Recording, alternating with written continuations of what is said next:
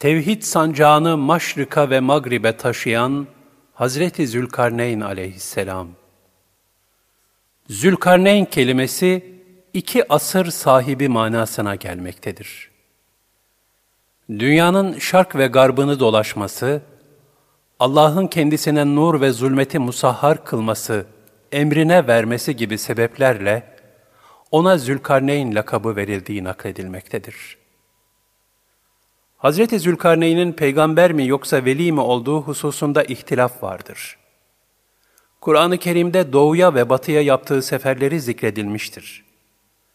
Hazreti Nuh'un oğlu Yafes'in soyundandır. Asıl ismi İskender'dir. Ancak Hazreti Zülkarneyn, Makedonyalı İskender'le karıştırılmamalıdır. Tarihteki Büyük İskender, önce 3. asırda Makedonya'da dünyaya gelmiş, Hindistan'a kadar sefer etmiştir. Aristo'nun talebesidir. İskender-i Zülkarneyn aleyhisselam ise Hazreti İbrahim aleyhisselam zamanında yaşamıştır. Hatta onunla hac etmiş, duasını almıştır. Makedonyalı İskender'in zaferleri, Hazreti Zülkarneyn'in seferleri gibi doğu ve batıdaki fetihler olarak değerlendirilemez. Yine Makedonyalı İskender, tarihi bilgilere göre herhangi bir set inşa etmemiştir. Şunu da söyleyebiliriz ki Makedonyalı İskender, Allah'a iman eden bir kimse değildi.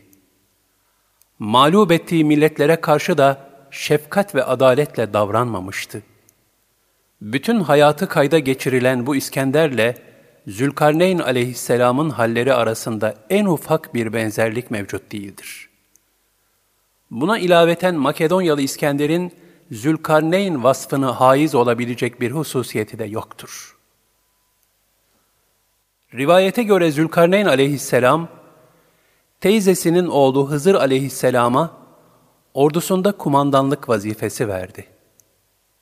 Kafirlerle savaştı. Ye'cuc ve Me'cuc kavmine karşı bakır ve demir karışımı bir set yaptı. Allah'ın dinini, tevhid akidesini yaydı, insanlara hakkı ve hakikati tebliğ etti. Medine-i Münevvere ile Şam arasında Dümetül Cendel denilen yerde vefat etti. Mekke civarında Tihame dağlarına defnedildi. Kurtubi'nin tefsirinde rivayet edildiğine göre, yeryüzünün tamamına sadece dört kişi hakim olabilmiştir. Bunların ikisi mümin, ikisi kafirdir. Mümin olanlar Zülkarneyn ile Süleyman aleyhisselam, kafir olanlarsa Nemrut ve Buhtun Nasır'dır. Bütün dünyaya hakimiyet sağlayacak beşinci bir şahıs da bu ümmetten olacaktır. O da Allah İslam'ı bütün dinlere üstün kılacaktır. Ayeti mucibince Mehdi aleyhisselamdır. Hz. Ali radıyallahu an Zülkarneyn aleyhisselamın yeryüzünün doğularına ve batılarına ulaşmaya nasıl güç yetirebildiği sorulunca şu cevabı vermiştir. Bulutlar boyun eğdirilir. Lazım olan her şey emrine verilir. Nurlar ona açılır da gece ile gündüz kendisi için müsavi olurdu. İbni İshak, Siret, sayfa 185 Hazreti Peygamber sallallahu aleyhi ve sellem Efendimiz, Mekke'de yaşamış olan eski kavimlerin başından geçen ibretli hadiseleri anlatırken, Yahudiler ve İranlılar, geçmiş ümmetlerin hikayelerini kendilerine göre anlatmaya başladılar. Medine'de ahir zaman peygamberinin kendi işlerinden çıkacağına inanan Yahudiler vardı. Bunlar Mekkeli müşriklere, orada bir peygamber çıkmış. Eğer o hakiki bir peygamberse kendisine Ashab-ı Kehf, Zülkarneyn ve ruhun mahiyeti hakkında malumat sorun. Şayet Ashab-ı Kehf ile Zülkarneyn için tam ruhun mahiyeti hakkında da kısmen cevap verirse hakikaten peygamberdir. Kendisine tabi olun. Fakat o bu üç şeyden haber veremezse yalancıdır dediler. Mekkeli müşrikler de Hazreti Peygamber sallallahu aleyhi ve sellem Efendimiz'e gelerek, Ashab-ı Kehf ve doğuyla batıya sefer yapan Zülkarneyn kimdir? Ruhun mahiyeti nedir diye sordular. Bunun üzerine Kehf suresi nazil oldu. Bu surede Zülkarneyn aleyhisselamdan bahisle şöyle buyuruldu. Bir de sana Zülkarneyn'den sual ediyorlar. De ki, size onun haberlerinden bir kısmını nakledeceğim. Gerçekten biz onu yeryüzünde iktidar sahibi kıldık ve ona ulaşmak istediği her şeyi elde etmenin bir yolunu verdik. El-Kehf 83-84 Zülkarneyn aleyhisselamın mühim vasıfları 1. Allah Teala Zülkarneyn aleyhisselama güç verdi. O da doğuya ve batıya seferlerde bulundu. Setti Zülkarneyn'i yaptı. Bu set bakırla karıştırılmış demirdendi. 2. Bulutlar ve başka vasıtalar Zülkarneyn aleyhisselamın emrindeydi. 3. Kendisine ilim ve kudret verildi. Böylece müstesna bir tasarruf ve hakimiyet sahibi oldu. 4. Ona beyaz ve siyah sancak ihsan edildi. Gündüz giderken siyah sancağı arkasına koyunca ardını karanlık basıyordu. Böylelikle gelen düşman kendisini bulamıyor, yolunu kaybediyor ve karanlıklar içinde kalarak mağlup oluyordu. Geceleyin ise beyaz sancağı önüne alıyor, kendisi ve askerleri için gündüz gibi bir aydınlık teşekkül ediyor ve düşmana karşı büyük zaferler kazanıyordu. 5. Zülkarneyn aleyhisselam adil, tebasına karşı merhametli bir hükümdardı. Fethettiği bölgelerdeki insanlara, aranızda suçsuz olanlar için endişeye mahal yok. İyilik yapanlar bunun karşılığını görür diyerek, gösterdiği merhamet, müsamaha ve anlayışla insanların gönlünde taht kurardı. İnsanlığın hayrına olan her şeyi severdi. 6. Hırsına mağlup bir insan değildi. İnsanlar set yapması için kendisine mali yardımda bulunmayı teklif ettiklerinde, Allah ihsanda bulunduğu şeylerle beni sizden müstani kılmıştır. Siz bana bizzat çalışarak beden kuvvetinizle yardım edin demişti. 7. Cömert bir kimseydi. Diğer hükümdarlar gibi servet peşinde koşmazdı. İkramı bol, affetmeyi seven, hilm ve şefkat sahibi bir hükümdardı. 8. Tevazu sahibi, vakur ve hikmet ehli bir kimseydi. Esas gayesi insanlığa hizmet ve mazlumlara adalet götürmekti. O servetin hükümdarların refahı için değil, halka hizmet için olduğunu düşünürdü. Tevhide davet seferleri Zülkarneyn aleyhisselam, memleketinin sınırlarını genişletip devletini güçlendirdi. Allah'ın emir ve nehilerini dünyaya tebliğ etmeye başladı. Müminlerden meydana gelen ordusuyla ilk önce batıya yürüdü. Her yerde kafirleri tevhid akidesine davet etti. Batının son noktasına kadar ilerledi. Artık karalar bitmiş, engin denizlerin kıyılarına ulaşmıştı. Güneş sanki kara bir çamur pınarına batıyor gibiydi. Orada kafir bir kavme rastladı. Onların bir kısmı iman etti. İman etmeyenlerle harp ederek hepsini mağlup etti. Sonunda onlar da tevbe edip topluca tevhid akidesini kabul ettiler. Ayet-i kerimede bu durum şöyle anlatılır. O da batıya doğru bir yol tuttu. Nihayet güneşin battığı yere vardığı zaman, güneşi sanki kara bir balçıkta batıyor buldu. Orada bir kavme rastladı. Biz ona dedik ki ey Zülkarneyn, onları ister cezalandırırsın, istersen onlar hakkında iyi davranırsın. El-Kehf 85-86 Kendisine bu şekilde selahiyet verilen Hazreti Zülkarneyn aleyhisselam, ilahi ölçülere göre hareket ederek, o da demişti ki, kim haksızlık ederse muhakkak ona azap ederiz. Sonra Rabbine geri döndürülür. O da onu görülmemiş bir azab ile cezalandırır. Fakat her kim de iman edip salih ameller yaparsa, buna da mükafat olarak en güzel akıbet vardır. Ve ona emrimizden kolay, güzel ve yumuşak sözler söyleriz.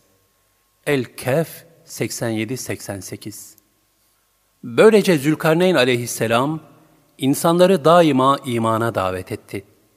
Kendisine tabi olanlar kurtuluşa erdiler. İman etmeyenler cezalarını gördüler. Zülkarneyn aleyhisselam, batıdan sonra doğuya sefer etti. Güneşin doğduğu yere vardı. Ayette şöyle buyurulur. Sonra yine bir yol tuttu, güneşin doğduğu yere varınca onun, kendilerini sıcaktan koruyacak bir siper nasip etmediğimiz bir halk üzerine doğduğunu gördü. İşte Zülkarneyn böyle yüksek bir hükümranlığa sahip idi. Onun yanında ne var ne yoksa biz hepsini ihata etmiştik, biliyorduk. El-Kehf 89-91 Hazreti Zülkarneyn'in arka arkaya ülkeler fethederek doğu tarafına ilerlediği nihayet medeni yaşayışın sona erdiği, iptidai, çıplak, evsiz, barksız şekilde yaşayan insanların bulunduğu, doğunun en uzak bir noktasına ulaştığı anlaşılıyor. Buranın insanları güneş vurunca mağaralara veya denize girerlerdi. Ancak güneşin şiddetli sıcağı geçince ihtiyaçlarını karşılamak üzere mağaralarından dışarı çıkarlar, geçimlerini temin için çalışırlardı. Zülkarneyn aleyhisselam onları da hak dine davet etti. Daha sonra kuzeye sefer yaptı. Yabancı dille konuşan bir kavim vardı. Tercüman vasıtasıyla konuşurlardı. Allah Teala buyurur. Sonra yine bir yol tuttu. Nihayet iki dağ arasına ulaştığında onların önünde hemen hiçbir söz anlamayan bir kavim buldu. El-Kehf 92-93 Hz. Zülkarneyn'in karşılaştığı bu insanlar, Zülkarneyn aleyhisselama Ye'cuc ve Me'cuc isimli yaratıkların kendilerine verdikleri rahatsızlıktan şikayet ettiler. Ondan kendilerini bu zararlı yaratıklardan koruyacak bir set yapmasını istediler.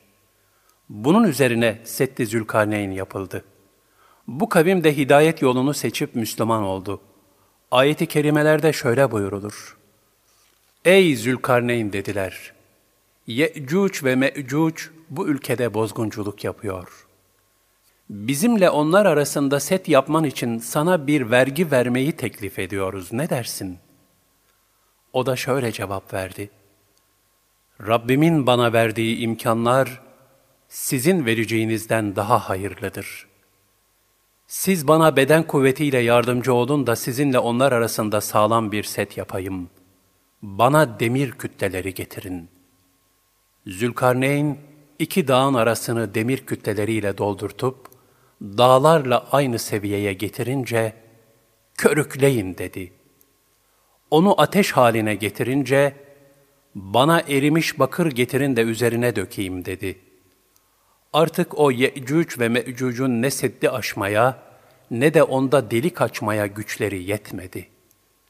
Zülkarneyn şöyle dedi, Bu Rabbimden bir rahmettir, bir lütuftur. Rabbimin tayin ettiği vakit gelince bunu yerle bir eder. Rabbimin vaadi mutlaka gerçekleşir. El-Kehf 94-98 Zülkarneyn Seddi'nin yıkılması kıyamet alametlerindendir. Bu set bugünkü Çin Seddi'nden farklıdır nerede olduğu hakkında ihtilaf vardır. Kıyamete yakın yıkılacak, Ye'cuc ve Me'cuc kavimleri yeryüzüne yayılarak fesat çıkaracaklardır. Ye'cuc ve Me'cuc kavmi Rivayetlere göre Ye'cuc ve Me'cuc, kötü ve belalı iki millettir. Yüzleri yassı, gözleri küçük, kulakları çok büyük, boyları kısa sayıları çoktur. Kıyamete yakın yeryüzüne yayılacaklardır. Ye'cuc ve Me'cuc kavminde ani doğumlar olacak, böylece birdenbire artacaklardır. Nasıl sinekler teresübat üzerinde birden çoğalıyorlarsa, onlar da öyle çoğalacaklardır. Şu an bulundukları yer Hak Teâlâ'nın ilminde gizlidir. Vakti geldiği zaman Setti Zülkarneyn dümdüz olacak ve bu kavim yeryüzüne yayılacaktır. Ancak Mekke-i Mükerreme, Medine-i Münevvere ve Kudüs-ü Şerif'e giremeyeceklerdir. Bu mübarek beldelerin dışındaki her yere gireceklerdir. Geçtikleri yerlerde yiyip içip her şeyi kurutacaklar ve etrafını fesada uğratacaklardır. Çekirgeler gibi olacaklar, haşerat gibi zarar vereceklerdir. Nihayet Allah onları helak edecektir. Resulullah sallallahu aleyhi ve sellem Efendimiz şöyle buyurmuşlardır. Ye'cuc ve Me'cuc, Zülkarneyn aleyhisselamın yaptığı setti her gün oyarlar. Tam delicekleri sırada başlarında bulunan reis, ''Bırakın artık, delme işini yarın yaparsınız.'' der. Onlar bırakıp gidince Allah seddi daha sağlam bir şekilde eski haline getirir. Böylece günler geçer, kendilerine takdir edilen müddet dolar ve onların insanlara musallat olmalarının murad edildiği vakit gelir. O zaman başlarındaki reis, haydi dönün, yarın inşallah setti deleceksiniz der ve ilk defa inşallah tabirini kullanır. Resulullah sallallahu aleyhi ve sellem devamla şöyle buyurdu. O gün dönüp giderler. Ertesi gün geldikleri vakit setti ne halde bırakmışlarsa öyle bulurlar ve o günkü çalışma sonunda delerler. Açılan delikten insanların üzerine boşanırlar. Önlerine çıkan suları içip kuruturlar. İnsanlar onlardan korkup kaçar. Ye'cuc ve Me'cuc göğe bir ok atar, bu ok kana bulanmış olarak kendilerine döner. Bunun üzerine şöyle derler. Yeryüzünde olanları ezim ezim ezdik. Semada olanları da alçaltıp alt ettik. Allah onları enselerinden yakalayacak bir kurtçuk gönderir. Bu kurt onları toptan helak edip her birini parçalanmış halde yere serer. Muhammed'in nefsini elinde tutan zata yemin ederim ki yeryüzünde bütün hayvanlar onların etinden yiyerek canlanır, sütlenir ve semirir. Abdullah İbni Mesud radıyallahu anh anlatıyor. Miraç gecesinde Resulullah sallallahu aleyhi ve sellem, Hazreti İbrahim, Hazreti Musa ve Hazreti İsa aleyhisselamla karşılaştı. Aralarında kıyameti müzakere ettiler. Önce Hazreti İbrahim aleyhisselamdan başlayıp ona kıyametten sordular. Onun kıyamet hakkında herhangi bir bilgisi yoktu. Sonra Hazreti Musa aleyhisselama sordular. Kıyamet hakkında onun da bir bilgisi yoktu. Söz Hazreti İsa aleyhisselama geldi. O, kıyametin kopmasına yakın zuhur edecek şeyler, alametler hakkında bana bilgi verildi. Ama kıyametin kopma vaktini Allah'tan başka hiç kimse bilemez dedi. Sonra kıyametin alametlerinden biri olarak Deccal'ın çıkmasını anlattı ve şunları söyledi. Sonra ben inip onu öldüreceğim ve bundan sonra halk memleketlerine dönecek. Bu defa onların karşısına Ye'cuc ve Me'cuc çıkacak ve her tepeden hızla hücum edeceklerdir. Onlar giderken rastladıkları her suyu içip tüketecekler ve uğrayacakları her şeyi bozup alt üst edecekler. Bunun üzerine halk feryat ederek Allah'tan yardım dileyecek. Ben de Ye'cuc ve Me'cuc'u öldürmesi için Allah'a dua edeceğim ve yer onların kokusuyla çok pis kokacak.'' İnsanlar bundan kurtulmak için Allah'a dua edecekler. Ben Allah'a dua edeceğim. Allah Teala da gökten bir su göndererek ve o su onları taşıyıp denize atacaktır. Daha sonra dağlar ufaltılıp dağıtılacak ve yer derinin yayılıp genişletildiği gibi yayılıp genişletilecek.'' İşte söylenen bu hal vuku bulunca kıyametin insanlara tıpkı ne zaman doğum yapacağı bilinemeyen hamile kadının durumu gibi yakın yani her an başlarına gelmesi muhtemel olacağı bildirildi. Hadisin ravilerinden El-Avvam, bu hakikatlerin Kur'an-ı Kerim'deki nihayet Ye'cuc ve Me'cuc setleri açıldığı ve onlar her tepeden akın ettiği zaman El-Enbiya 96 ayet-i kerimesiyle de sabit olduğunu söylemiştir. Resulullah sallallahu aleyhi ve sellem Efendimiz, Ye'cuc ve Me'cuc'un helakinden sonra insanların selamet bulacağını ve ibadetlerine devam edeceklerini şöyle beyan eder. Bu beyte, Kabe'ye, Ye'cuc ve Me'cuc'tan sonra da hac ve umre yapılacaktır. Allah Resulü sallallahu aleyhi ve sellem diğer bir hadisi şeriflerinde bu zalim kavmin cehenneme atılacağını haber vermektedir. Ebu Said radıyallahu anh'ın rivayetine göre Resulullah sallallahu aleyhi ve sellem şöyle buyurdular. Aziz ve celil olan Allah kıyamet günü, Ey Adem diye seslenir. Adem aleyhisselam buyur Rabbim emrindeyim. Bütün hayırlar senin elindedir der. Adem aleyhisselama şöyle bir nida ulaşır. Allah sana cehennem ehlini çıkarmanı emrediyor. Adem aleyhisselam sorar, Ey Rabbim, cehennem ehli ne kadardır? Her binden 999'u. İşte hamilelerin çocuğunu düşürdüğü, çocukların ihtiyarladığı, insanların sarhoş olmadıkları halde azabın şiddetinden sarhoşa döndüklerini göreceğin zaman bu zamandır. Bu haber ashab-ı kirama çok ağır geldi. Öyle ki yüzlerinin rengi değişti. Efendimiz sallallahu aleyhi ve sellem şöyle devam etti. Ye'cuc ve Me'cuc'ten binde 999. Sizdense binde bir cehenneme girecektir. Şunu da bilin ki, siz insanlar arasında beyaz bir öküzde siyah bir kıl veya siyah bir öküzde beyaz bir kıl kadarsınız. Fahri kainat sallallahu aleyhi ve sellem, ümmetini bütün fitnelere karşı uyarmış, hususiyle de Ye'cuc ve Me'cuc belasına karşı ikaz etmiştir. Zeynep binti Cahş radıyallahu anhuma şöyle anlatıyor. Resulullah aleyhissalatu vesselam bir gün korkulu bir vaziyette odaya girdi. Şöyle diyordu. La ilahe illallah. Yaklaşan bir beladan Arap'ın vay haline. Baş parmağı ile şehadet parmağını halka yaparak gösterdi ve bugün Ye'cuc ve Me'cuc'un seddinden şöyle bir gedik açıldı dedi.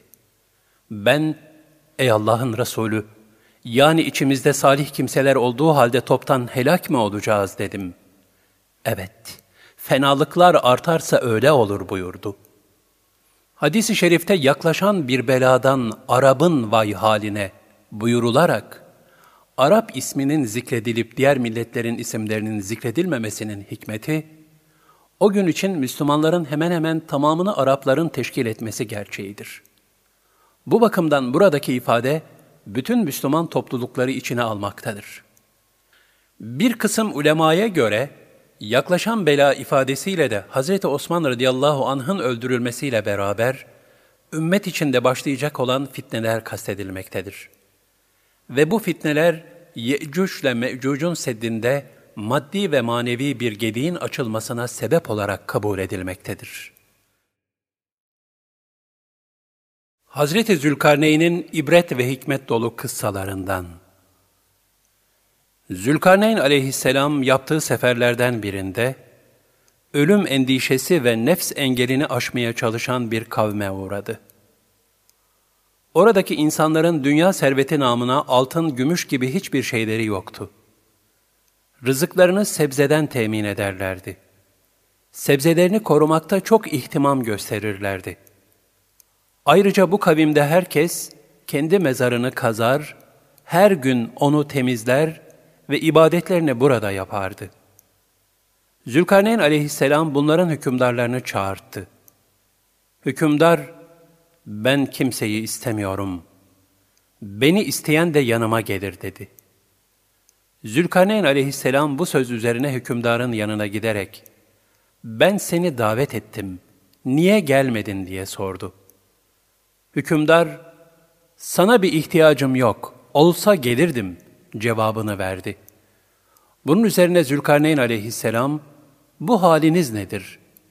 Sizdeki bu hali kimse de görmedim deyince hükümdar, evet, biz altın ve gümüşe kıymet vermiyoruz.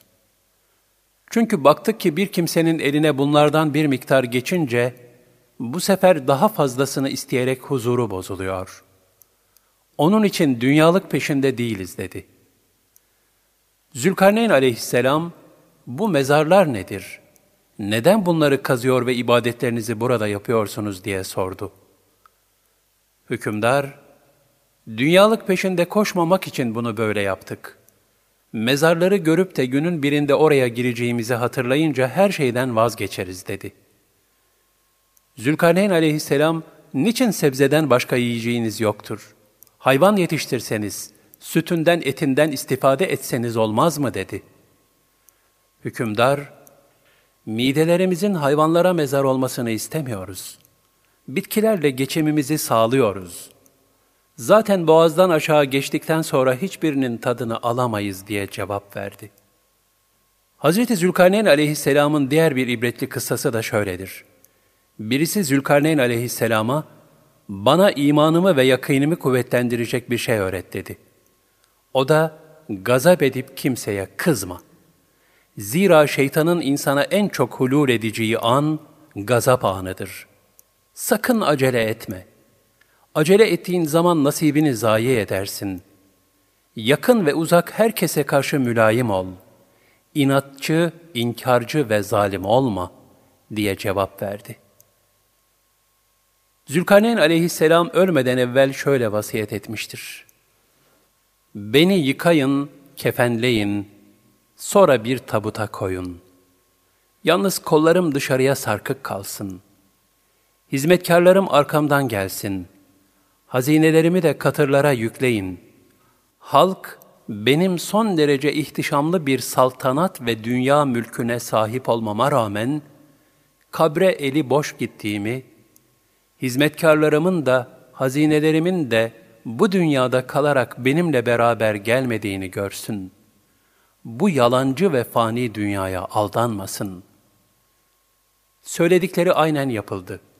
Alimler bu vasiyeti şöyle tefsir ettiler. Arkamdan gelen ordularla doğu ve batıya hakim oldum. Maiyetimde birçok hizmetçi ve sayısız asker vardı. Hiçbiri emrimden dışarıya çıkmadı.'' Dünya baştan başa benim idarem altındaydı. Sayısız hazinelere sahip oldum. Fakat dünya nimetleri kalıcı değildir. İşte gördüğünüz gibi dünya malı dünyada kaldı. Mezarıma eli boş gidiyorum. Sizler ahirette faydalı olan işleri yapın. Nitekim Resulullah sallallahu aleyhi ve sellem Efendimiz de Hazreti Zülkarneyn aleyhisselamın vasiyetiyle işaret ettiği hakikati şöyle beyan buyurmuşlardır. Ölüyü kabre kadar üç şey takip eder. Çoluk çocuğu, malı ve ameli. Bunlardan ikisi döner, biri kalır. Çoluk çocuğu ve malı döner, ameli kendisiyle kalır. Hz. Zülkarneyn zırh yapıp satar, elinin emeğiyle geçinirdi. İhtiyacından fazlasını da infak ederdi. Aleyhisselam.